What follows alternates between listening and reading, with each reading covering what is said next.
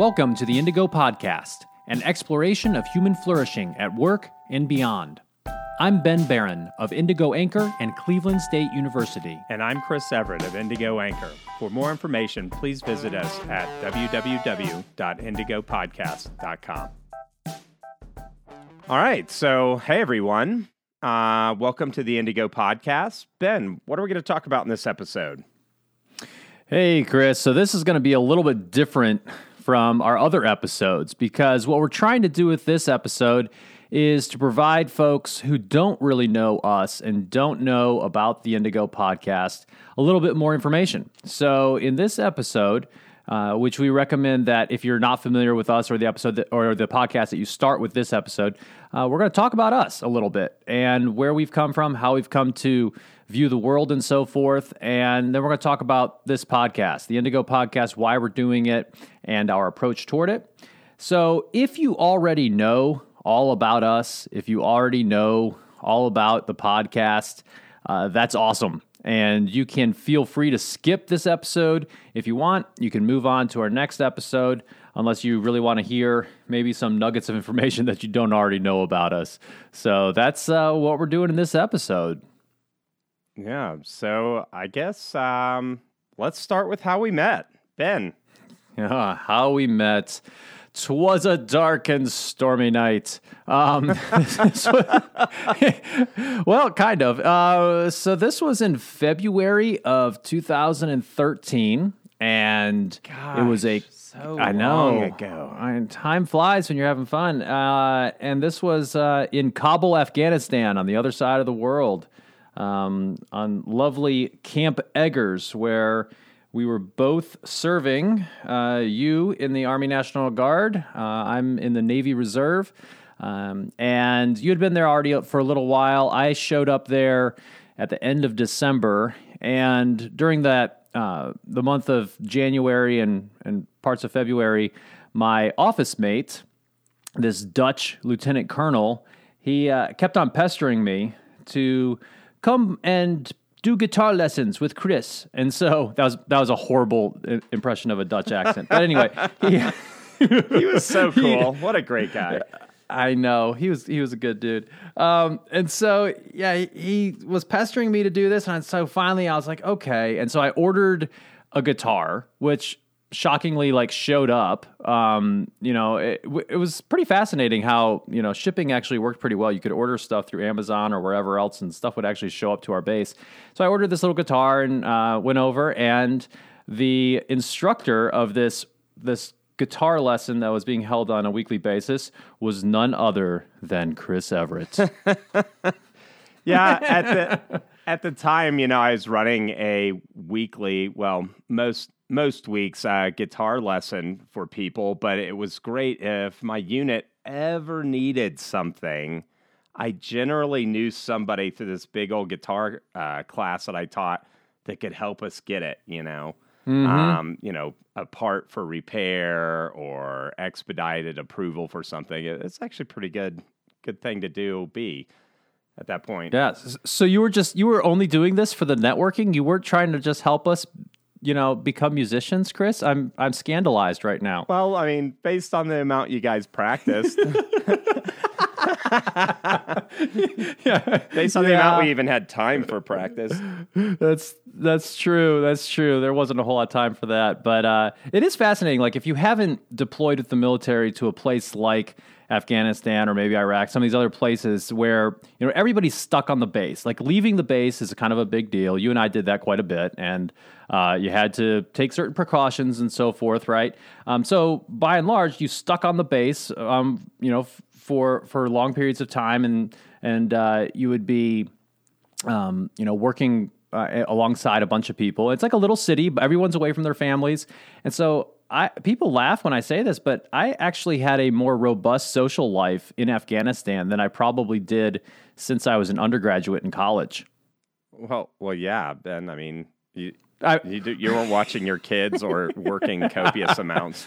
That's just true. And, and yeah, or or trying to record podcasts and things like that. Yeah, so it was um, you know, we had so we had this guitar lesson where you were instructing us and we did that uh, you know, for a number of months. Uh, as the weather started to get a little better, then we shifted over to uh, I don't know whose idea it was at first. I think it was something that maybe we we resurrected from maybe the year before or something. We said, "Hey, well, we're going to start cigars and guitars night." And we, so we started doing this on Thursday nights behind this one building. That was were, like, actually some- a Canadian's idea. She, Ah. you know, she liked the uh, Cuban cigars you could get from the German PX and stuff. So Yeah, yeah. So, um, so leave it to the Canadians to find a uh, a fun thing to do. I loved working with them. Um, and so a group of us would gather, and some people would just kind of hang out and, sm- and smoke their cigars. Others, uh, you and I, you know, among them would kind of play along with our guitars and sing some songs and just kind of have a good time and drink some non-alcoholic beers and uh, and you know we'd do that for a little while and then we people would kind of trickle off and go to bed um, and we did that every Thursday uh, you know through actually so you left I I, I, was there um, you left like a few months later I think you left sometime in the summer right um, to go back home or whatever and uh, Right. we kept on doing it even after you left um, but it was it was a lot of fun actually yeah, that that was you know it was like bad karaoke sing along. You know, with It was. with whatever radio hits at the time. A, Yeah, a lot of yeah. '90s. Yeah. Right, right. And of course, along the way, we were, um, you know, you and I discussed, you know, what we kind of did in the, our civilian worlds. I knew that you, um, you know, had, did some consulting work and so forth. And then uh, you knew that I was a, a professor and a consultant in my civilian life. And, uh, and that was kind of it. We didn't really talk a whole lot in depth about like our approaches towards changing organizations or any of that kind of stuff until uh, we had both returned from Afghanistan. We were, you know, doing our civilian thing, um, and then you reached out. Yeah, I at some forget point. what it was. I, I was think I was like, man, I wonder what Ben is doing. Yeah. Well, and so I think we talked. Um, it was it was actually it was a couple years. It was like a year or two after we had gotten back. You reached out. and We had a great phone conversation and and, and uh, learned a little bit more about like what kinds of stuff you're doing with your consulting work. And I shared what I was doing and so forth. And then just like serendipitously had this consulting project uh, land in in my lap that needed like a whole lot of exactly what you offer. Right. And um, yeah. And then we just ended up doing some gigs together and had such a good time. Yeah, we kind of just decided to formalize it. Uh, we, Yeah. we didn't want to do uh, gigs alone anymore. exactly, exactly. And so, you know, so we started uh, our firm Indigo Anchor back in, uh, formally launched in May of 2018, and um, yeah, and that's kind of where where our trajectory went from Afghanistan to working together, uh, doing some consulting work and so forth. Um, so that's kind of from 2013 to present, so so to speak. Uh, but I think it'd be interesting for our listeners just to you know hear a little bit more about our our life, our education, our career, and so forth. So I think well, start with you. Uh, I'd like to hear you know tell us a little bit about your background. Um, you know what what is it that that Chris is all about, and where have you been? What have you been through? What what kinds of things uh, have you done, education, career wise, and so forth? Yeah, so I guess the main themes of my life have been like way too much reading and uh, playing guitar. Um, you know, I grew up, I just had this like really huge reading thing. Um, definitely. What kinds of stuff did you like reading? Okay, so one of the big things was like uh, the great books of the Western world put Hmm. together by Adler, um, and really kind of the Western canon, as it were. Uh, Yeah. I thought it was cool that you know really smart people put together lists of books of like, hey, start here. Um, whereas you know, What are some examples of books that are on that list? Just like like in case our listeners don't know. you'll you'll read uh, Origin of the Species by Darwin, and then you'll read Mhm. stuff like Aristotle and Yeah. those kinds of items, and then you'll also read stuff about like optics and and stuff. These are like the themes um, that repeat themselves over and over throughout Western literature. So. I, Yeah. I thought that was really cool. I, I still think that's cool. Uh, and then on top of that, uh, I guess I wasn't a complete dweeb growing up through high school. You know, I, I played a lot of uh, guitar, which primarily electric guitar at that time. Uh, mm. Actually, ended up playing for a living out of Nashville for a while uh, post college. But um, wow. So one of the interesting things that you start learning as as even a kid is like how people organize. You know, band politics and and all that kind of stuff. Um, actually in undergrad i studied uh, theology historical studies which i thought was interesting like how doctrine evolved uh, and those kinds of issues for uh, people of the christian faith persuasion um, ended up doing a lot of church work with uh, choirs and stuff like that um, finished my undergrad in in actually sacred music uh, ended up getting recruited and scholarshiped um, over in the music department and finished that out after a long six year undergrad stint. Ch- changing that major, you know, and uh, hey, hey, lot, lots of people go to college for six years. I loved it. I, it's like, man, I could just stay here. You have interesting conversation with professors yeah. and everything, and um, sure, that's great. So I did that. Uh, then um, played music for a bunch of years in Nashville, and then it was interesting because you'd meet these uh, guys that were playing some of the best guitar of their life and not making a whole lot of cash. And so I, mm. I was like, wow, name it, name a career where you actually get better at your craft and have strong odds of making less money each subsequent year. So, wow. So got out of that and um, decided to get my master's in accounting, and I joined the National Guard. Uh, I thought that would be interesting. Um, we were you know, definitely engaged in the Middle East at that time, and I was interested in what was going on with that. Learned a bunch of things I wanted to know, and a bunch of things I uh, didn't want to know, maybe about good and not so good ways of organizing. And um, right. yeah, uh, got back from Afghanistan, and you know, had a corporate career going side by side with a lot of that stuff. Um, yeah, mainly in the uh, well, my master's is in accounting. I think I, I mentioned that, but um, mainly in the IT project management world. Uh, you know, mm-hmm. I used to write code when I was a kid as well. So, yeah, just kind of a lot of my stuff came up with the challenges of groups writing software and managing that, and the, I don't know, the typical f- management developer friction that that kind of came through there. I guess that's sure that's me in yeah. a nutshell. I mean, that's uh Whenever people say that, I always think of the Austin Powers quote. This is me in a nutshell. Help! I'm in a nutshell. How did I get in this nutshell?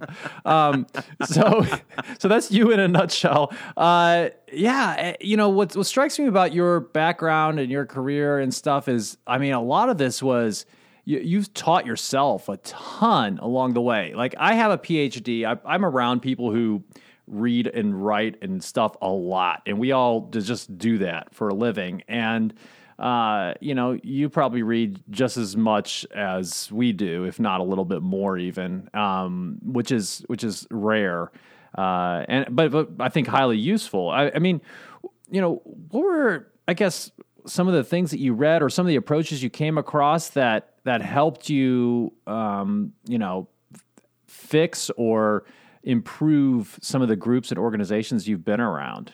Well, yeah. Um, so you know, being touring and stuff as a musician, you have a lot of time on the road. Um, I remember reading Adam Smith's "The Wealth of Nations" while while while I was touring. So I guess themes for me have been um, a lot of them. It has been like personal development. You know, after you develop kind of once you kind of have the Western canon uh, at least gone through, you, you, know, some of the stuff had to do with like from the clinical world, like um, how do you sort out um, your personal issues? You mm-hmm. know, if we talk about having character and integrity, how do we do that practically? Whereas, like, maybe the classics just talk about the importance of those items.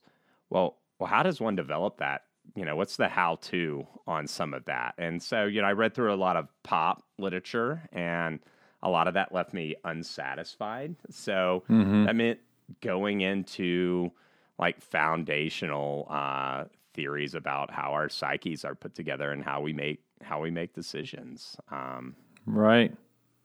Yeah, and uh, you know, so you didn't mention this, but you you know you're you're married and have two little girls, and you know, it seems like even some of the stuff that you've read to help uh, with all of your relationships and and strengthen all of that, like you've taken an evidence based approach even towards those types of things, which has been really fascinating uh, from an uh, from my perspective. Yeah, the um, you know, my family what didn't stay together, and uh, that really was an impact on my life. And I was just surprised that you know, like when I got married, it, inevitably all marriages will go through challenges, and sure. um, there I don't know. Like we we met a lot of therapists that were like not so good.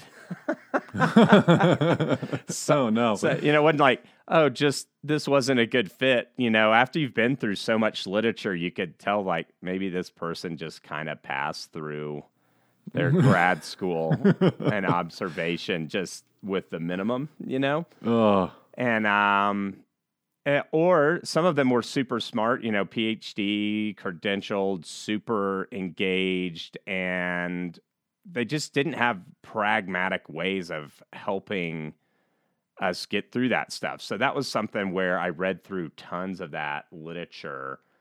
Um, and what's, you know, well, what does the evidence teach us? Because there, there's a lot mm-hmm. of stuff out there that's just, you know, papers written on it and maybe some approaches, but, you know, that's you know, Gottman, um, you know, some of his material. So there was, you know, there's this always this gap that I was seeing uh, between like the super, these are what the smartest people in the world are studying on this topic, and the, oh, well, okay, that's great, guys. Well, uh, how do we actually use that to make an impact in our own lives and the lives of the people around us and, and in our relationships with others? Hmm.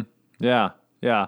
And you know what I've noticed just getting to know you over the past number of years and working with you is that you know you take that approach towards um, you know our work with organizations and towards trying to figure out and improve the way that businesses work.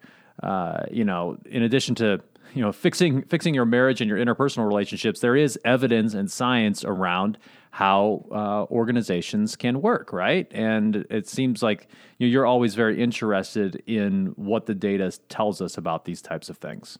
Uh, sure. And lots of times when I, you know, meet an executive that I've been brought in to coach, it's, you know, you ask a question like, how's stuff going on in your personal life? And if that person mm-hmm. is facing massive challenges in their relationships uh, at home, whatever those are, that oftentimes shows up in their work. And also, it shows up interestingly in their interpersonal, the way they relate to each other. And so, if you can help somebody recalibrate some of those perspectives, often it changes how they engage with the organization writ large, right? Right, right. Absolutely. Excellent. So, so Ben, talk about your yeah. Turn over to, to me, I guess. Yeah. Right? That's, so Ben, life, education, career. oh goodness. So, I have had a uh, a somewhat circuitous um, route towards what I do now uh, which is not exactly what a lot of people go through. You know, so I'm. I, have, I guess I'll start with the present. You know, I I, I wear three hats. Uh, you know, with you, I uh, founded and help run our consulting firm, Indigo Anchor, and we do this podcast. And then I also I'm currently a commander in the U.S. Navy Reserve. I've been an officer in the in the Navy now for um, more than 17 years, and then uh, on top of that, I'm a professor at uh, Cleveland State University, where I um, I teach primarily organizational behavior and human resources in our MBA program. Uh, we also have a master's program in HR, and then we have a doctoral program that I teach in as well. So that's where I am now. But then, you know, how I got there is has been a fairly curvy, uh, definitely uncertain at times path. Um, you know, I started off, so I have a, I have a weird childhood. You know, I, uh, or I'll say maybe not weird. I'll say it's atypical. Um, I didn't go to school until I was in eighth grade. I love this story. yeah, and so um, my, uh, so I was born in Colorado, and when I was um, almost five years old, my parents decided we were going to move to southern Indiana and live on a farm with my uncle. Uh, we were, they were going to build homes together and homeschool the kids together and do this kind of grand thing and uh, live off the land and so forth. Um, and that was a that was an interesting experience just in and of itself. Um, part of it being that so we so I was born in this little resort town, uh, Durango, Colorado, and uh, moving from there to southern Indiana. You know, we sold our house. Uh, my uncle was uh, supposed to get us a house trailer to live in uh, dur- during during the home construction phase. And I don't know if I've told you this. Maybe I have, but Oh, yeah. uh, Oh, yeah. oh yeah. Okay, I've told you the story. So a couple, I guess it was like a couple weeks prior. And so remember, I was like I was little at the time. I was almost five, you know, four or five year old. Um, uh, but I distinctly remember hearing this. Like my parents were like, "Well, Uncle Rick, uh, you know, he was going to get us a trailer, but he couldn't find a trailer. But he called the other day and said, "I got you this great school bus." It's like And we're like, "Wait, what?" this is something straight out of like kids. li- like what was that series, The Boxcar Children? It's like I know you were one of the bus children. That's right. And so we, uh, yeah, so he he got this school bus, and it didn't run at the time, I don't think, but he took all the seats out and put carpet in it, and like little steps up the emergency exit in the back. So we used the back door. And um, put like some mattresses in there. We got like a little wood burning stove in there. I, safety regulations were not really um, a concern, I, I suppose. So we had this little wood burning stove with a with a little chimney that went up and out through one of the windows. Like it, it was in, fascinating, right? So we lived in this school bus um, for about three months. And the home building thing wasn't really happening. I don't know all the details. Again, I was five years old. So uh, eventually, we, you know, after about three months of that, we moved to another part of, in more of a, I guess, I guess closer to town, but not still, still very rural.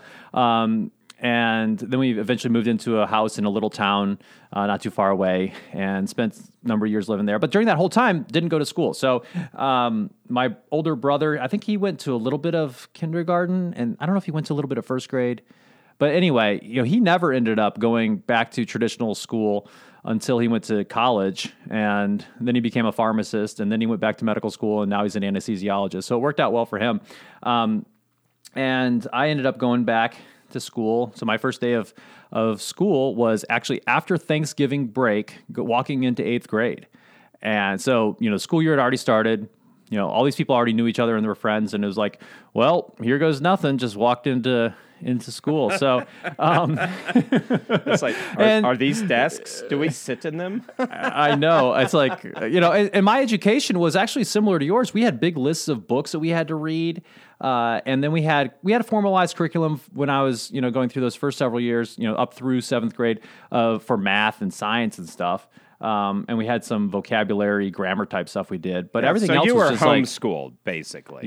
yeah. Right. Oh, for, absolutely. Yeah, it was homeschool. So we we were like, um, but we did a lot of reading, and so, um, it turned out that all of that had prepared me actually very well for traditional education, and uh, I, I along the way became very interested in the military, and I had this just passion for wanting to join the military and all that kind of stuff. At somewhere along the way, just kind of became fascinated with the Navy um, became fascinated with the U.S. Naval Academy, and went through the whole process of um, both uh, looking into and applying to the, the Naval Academy and to Navy ROTC programs for college.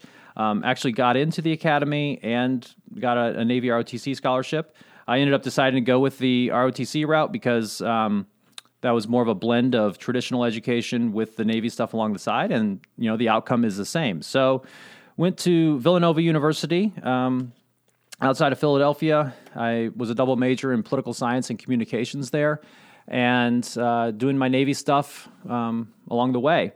Uh, that all, you know, that the, the Navy work definitely took a, a different turn during my uh, the fall of my senior year of college, uh, which was, you know, I was it was September of 2001, and I distinctly remember, you know, on September 11th, uh, seeing a news report that morning of uh, some sort of aircraft hitting one of the World Trade Center towers, yeah. and you know, I, I I remember it was a Tuesday because um, on Tuesdays on campus, we would wear our uniforms. And so I was in uniform that day. And uh, very shortly thereafter, uh, many of us went over to where our, our, our um, Navy ROTC building was on campus. And we just stood there watching and we saw live you know the the buildings collapse and we knew at that moment especially those of us who were seniors and planning to be commissioned as officers uh, you know that following may we knew that hey like this isn't just go serve you know do your couple years in the navy or whatever uh, you're going to war yeah. and that that was a, a, turning point certainly for me um, after you know finished up that uh, you know that year was commissioned as an officer in the Navy and headed off to serve on active duty. Um, I was on a destroyer, USS Preble, um, which is a, at the time, it was a brand new um, guided missile destroyer, uh, home ported out of San Diego. And I did a very long tour on that, that, that ship. I was there for a number of years uh, and got to experience first of all, taking the ship from the East Coast down through the Panama Canal over to San Diego. Um, got to do a whole bunch of operations off the coast of San Diego. The ship uh, went through some repairs and so forth, and then we deployed over to the Persian Gulf in 2004. Um, so I got to see all that, got to do all kinds of interesting things during that deployment, see a little bit of the world. Um, and then, uh, you know, decided that I wanted to go off of active duty and go into the reserves. And so I stayed in the reserves ever since. Um, and then, you know, obviously got deployed to Afghanistan during 2013, spent all of 2013 as an advisor to the Afghan National Police in Kabul. And that's where, uh, that's where I met you, of course. Um, but along the way, I, I just became so fascinated in how organizations work. And I think it was my experiences in the military, just seeing, you know, I had this impression beforehand that the Navy was a well oiled machine and everything just worked perfectly all the time. Um, and that's not really the case. Uh, you know, boy, boy, is it ever. right. I mean, it, well, what's fascinating is that even with all of the the stuff that that goes on, you know, in terms of people not doing what they're supposed to or whatever. I mean, it's like any organization. Humans are humans, um, but even with all that, we still maintain ourselves as no kidding the best navy in the entire world that has ever existed, and. Um, you know, so I really became fascinated in issues of leadership, and organizations and culture and things related to all of that and how kind of the human side of how organizations function and how we can continually make them better. Had the opportunity to go get my master's degree in industrial or, and organizational psychology and my PhD in organizational science at the University of North Carolina at Charlotte. So I was a staff member. This is right after the Navy, active duty Navy. I was working as a staff member at that university and uh, became uh, aware of this program that they had, uh, and you know took a master's level class in industrial and organizational psychology. Loved it. Um, got to know a lot of the professors, and then uh, ended up you know being lucky enough to get into the PhD program. Spent four long years slogging it through.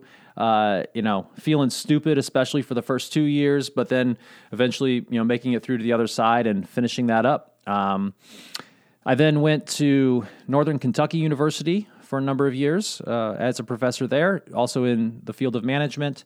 That was I, I, missed you know one year while I was there because that's when I got deployed, uh, and then um, uh, not too long after that, made the transition over to Cleveland State University, which was um, a geographical success for me because my wife is also a professor. She's at Kent State University. And so we lived in Northeast Ohio, and I was making this crazy commute and going down to the Cincinnati area every week for, for several days, which was dreadful. Um, love the university, love the people there. It was a really tough thing to, to be away and do that commute every week. Uh, so really, really happy that I was able to make it to Northeast Ohio and uh, yeah, so I've been at Cleveland State now for a couple years and love it there and uh, doing all this great work with you um, while still doing my Navy stuff. So, you know, that's that's kind of my education and career so far. Um, yeah, and I even included the bus story. So, yeah. Perfect. Perfect. So, uh, I guess let's talk about our podcast. Uh, is that enough yes. about us? I, I, I, think that is. I mean, there there's certainly certainly more, um, but uh, I think that's probably good for for now. Um, let's yeah, let's talk about our podcast. You know, and I, I think maybe one way we could uh, start is just kind of why we're doing a podcast and kind of how it emerged from our approach toward consulting. Yeah. So I guess, you know, we have all these consulting engagements that we do together and different organizations. And there's all these themes that, you know, we bake into the stuff we do. Um, but we kind of needed a platform to talk about some of these more emer- emergent topics, right? Hmm. Absolutely, and you know, our approach towards even founding Indigo Anchor was, you know, we didn't really we weren't really interested in just kind of churning out reports um, and you know wearing fancy suits and stuff. We didn't want to kind of peddle the latest and greatest uh, pop psychology that you might find, you know, at the airport bookstore or whatever. Um, we really wanted to use some evidence based types of approaches and strategies from academia, from the military, from other uh, you know enterprise organizations and so forth. Uh, and we describe some of this in a in a blog post that we'll put a link up to in the show notes. Uh, but from there, you know, we, we we have, as you mentioned, had some some great success working with some clients, and um, you know, we we've noticed that um, you know people uh, have taken some of the stuff we've told them and applied it to their personal lives, and and it's really helped them there as well. And we started kind of thinking, how can we, you know, really dig deeper into these topics? How can we provide another resource for folks? Yeah, you know, so, uh, some of our consulting has the traditional stuff. You know, we we might churn out a report or a, a oh, PowerPoint sure. or some something for somebody. But one one of the things about us is we actually want to roll our sleeves up and get in the trenches with people mm-hmm. and do in depth fixes.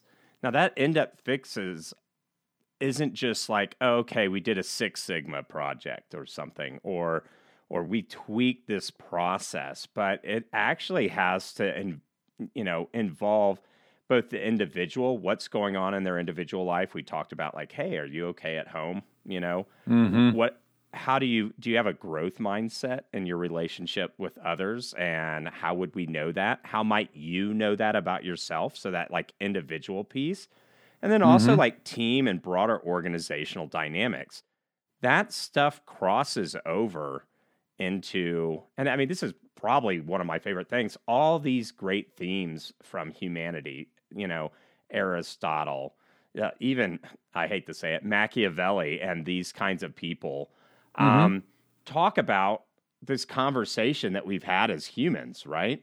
And yeah, and so like our consulting work ends up being like people work. It ends up being like the culture work within that organization, which ends up being broader broader cultural work you know like you know yeah. what is integrity? How are you going to live your life with integrity? How will that impact how you lead your teams? And all, all of that stuff you know like you said was having a super positive impact in the lives and the people in the organization and, and the people on the teams. Like wow my boss isn't a clueless jerk anymore. This is this is great yeah and uh, you know I, yeah. I thought that helped us reach a broader audience than um than just the organization individuals we're working with. And, you know, a podcast helps us br- bake those themes into people that may not have the benefit of a consulting engagement with us. Yeah, yeah. And you know, it's been really interesting talking about this podcast with other people and they've some people ask me, "Well, who is your audience?" And and you know, I I don't really know how to answer that because I think that'll determine itself because a lot of the things we're going to talk about in this uh, you know, as we move through this journey, I think are going to apply at multiple levels of you know uh, people's careers. You know, I think some of this stuff will be very helpful and interesting for people very early in their careers. I think other stuff will be very helpful and uh, compelling for those people who are uh, very senior in their organizations. Um, and I think the the thing that's going to determine whether or not people like our podcast is really whether or not they are curious and uh, want to go beyond just the hey, here are three things you can do to make your life amazing types of approaches that we see everywhere. Right. Like I, I love how you that was exactly the word that was coming to my mind. This, this is a podcast for curious people. If you ever wondered, uh, well, how do I have better teams, or uh, how do I live a better life since I have to spend so much of my life at work? I Yeah. mean, we're going to cross uh, all of those kinds of themes, and it's not going to only be about like the management literature and that kind of stuff. It, we're going to have interviews with people, um, academics, con, you know, other consultants, people that deliver um, thought leadership in this space. Uh, but curiosity's got to be the driver for you, I think, to to get what we would hope for you to have out of this podcast.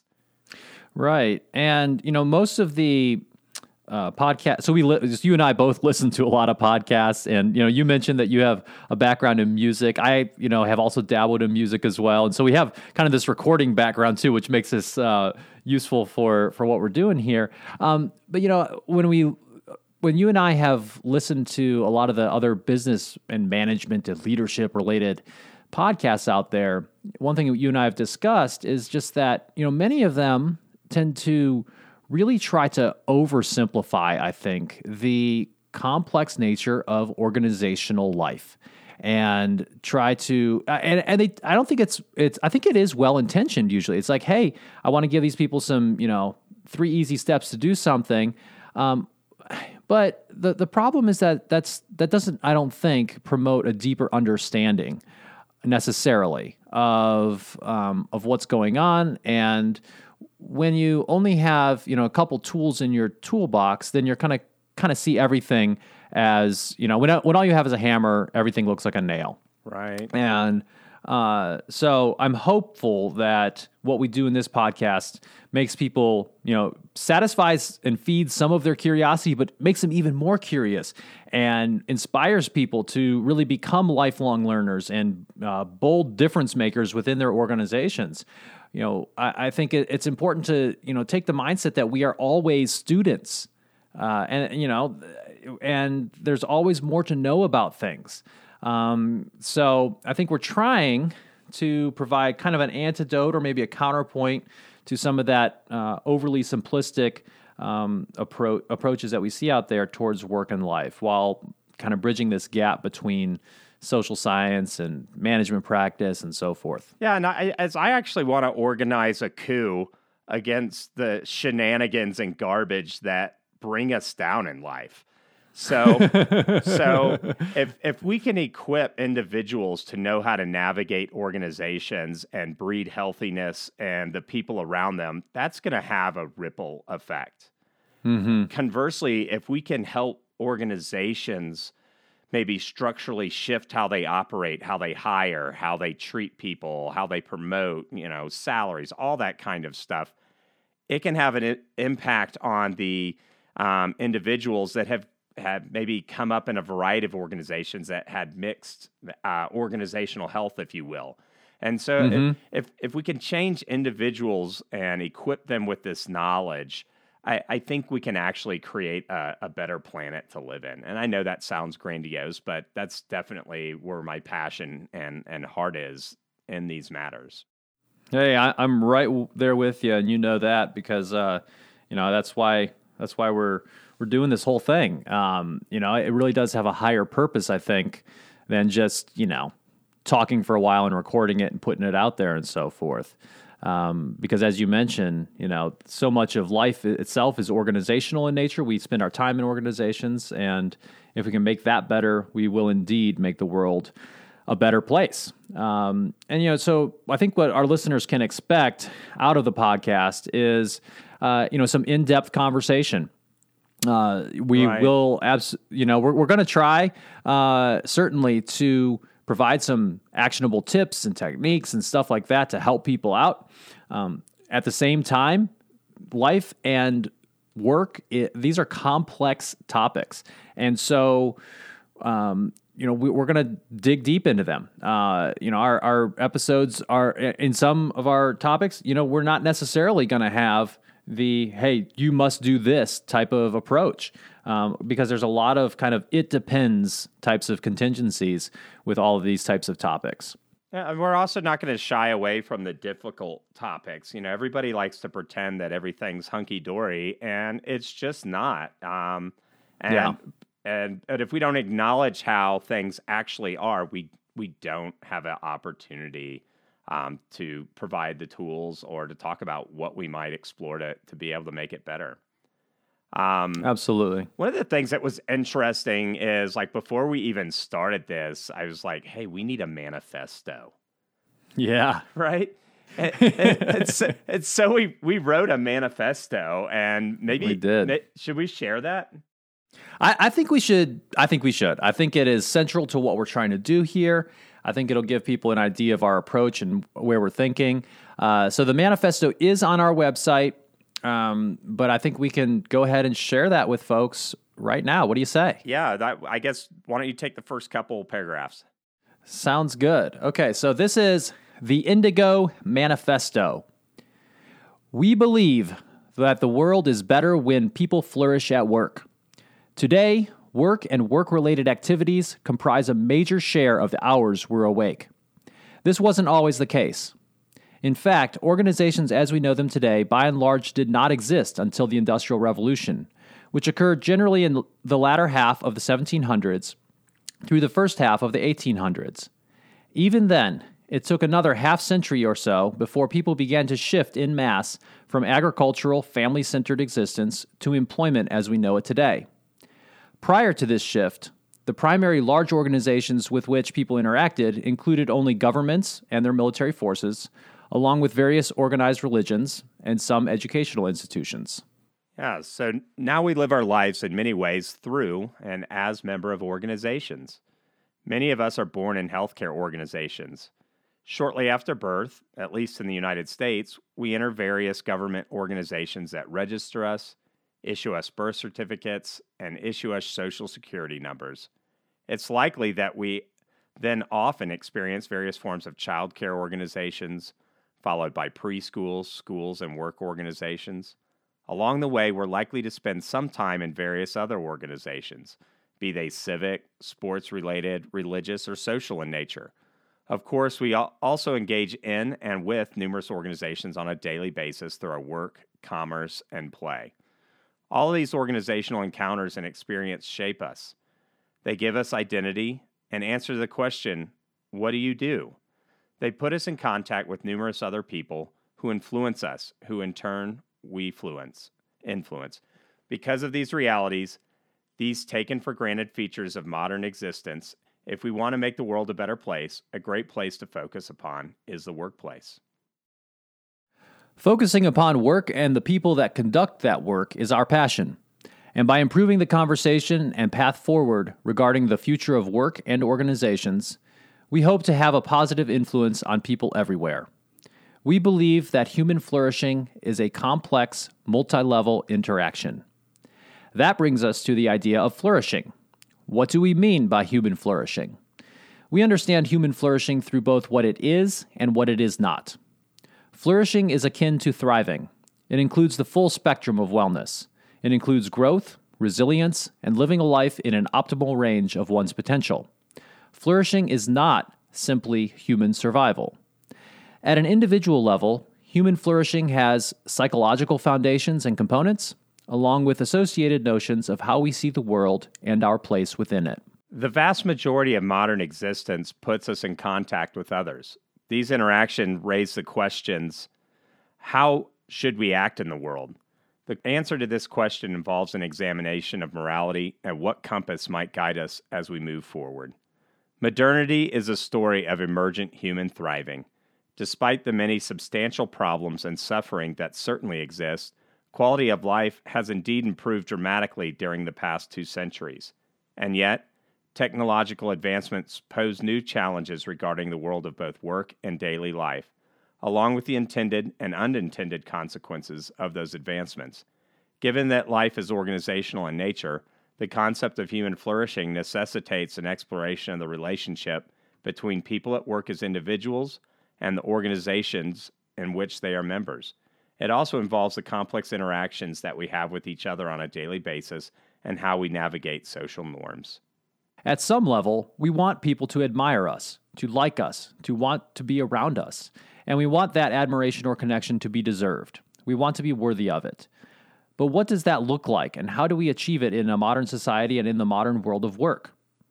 Beyond the individual and team or organizational level, human flourishing involves additional questions about our communities, the social fabric that brings us together or creates fault lines between groups, and the broad, broader context of all organizations. These broader collectives must also ask themselves how should we act in the world? With regard to human flourishing, the connections among employees, organizations, their various stakeholders, and their specific environments matter greatly. Suboptimal flourishing is a loss of life that has nothing to do with death, but a loss of the life best lived. This is the stuff that makes the world better. This flourishing must be enabled by both the exp- exploration of these larger themes and sets of actionable practices. Human flourishing is necessarily a complex topic, yet is one of the utmost importance, with implications for society, organizations, teams, leaders, and daily life. We believe that opportunities to improve human flourishing abound. Our experience in organizations, both as members of them and as consultants working to improve them, suggests that human flourishing is not particularly common. That means there is much opportunity for improvement. We want to explore these opportunities by examining the relevant social science and finding evidence based practices that will help. Our approach is inherently interdisciplinary with insights coming from the fields of industrial organizational psychology, management, sociology, communication studies, political science, philosophy, and more. It is within this space that we dedicate our efforts as curious people, academics, consultants, and practitioners and swing for the fences to make the world better. I think our manifesto pretty much sums it up. Uh, indeed, it does. So that wraps up this About Us episode. Thanks a lot for listening, and I know I can speak for both of us that we're looking forward to this journey with all of you. Thanks for listening to the Indigo Podcast. If you like this podcast, please consider helping us by rating us on Apple Podcasts or wherever you listen, telling your friends about us, having us on your podcast, or mentioning us on social media. Our website is www.indigopodcast.com where you can access more information about us and this episode. Thanks again, and we look forward to talking with you again soon.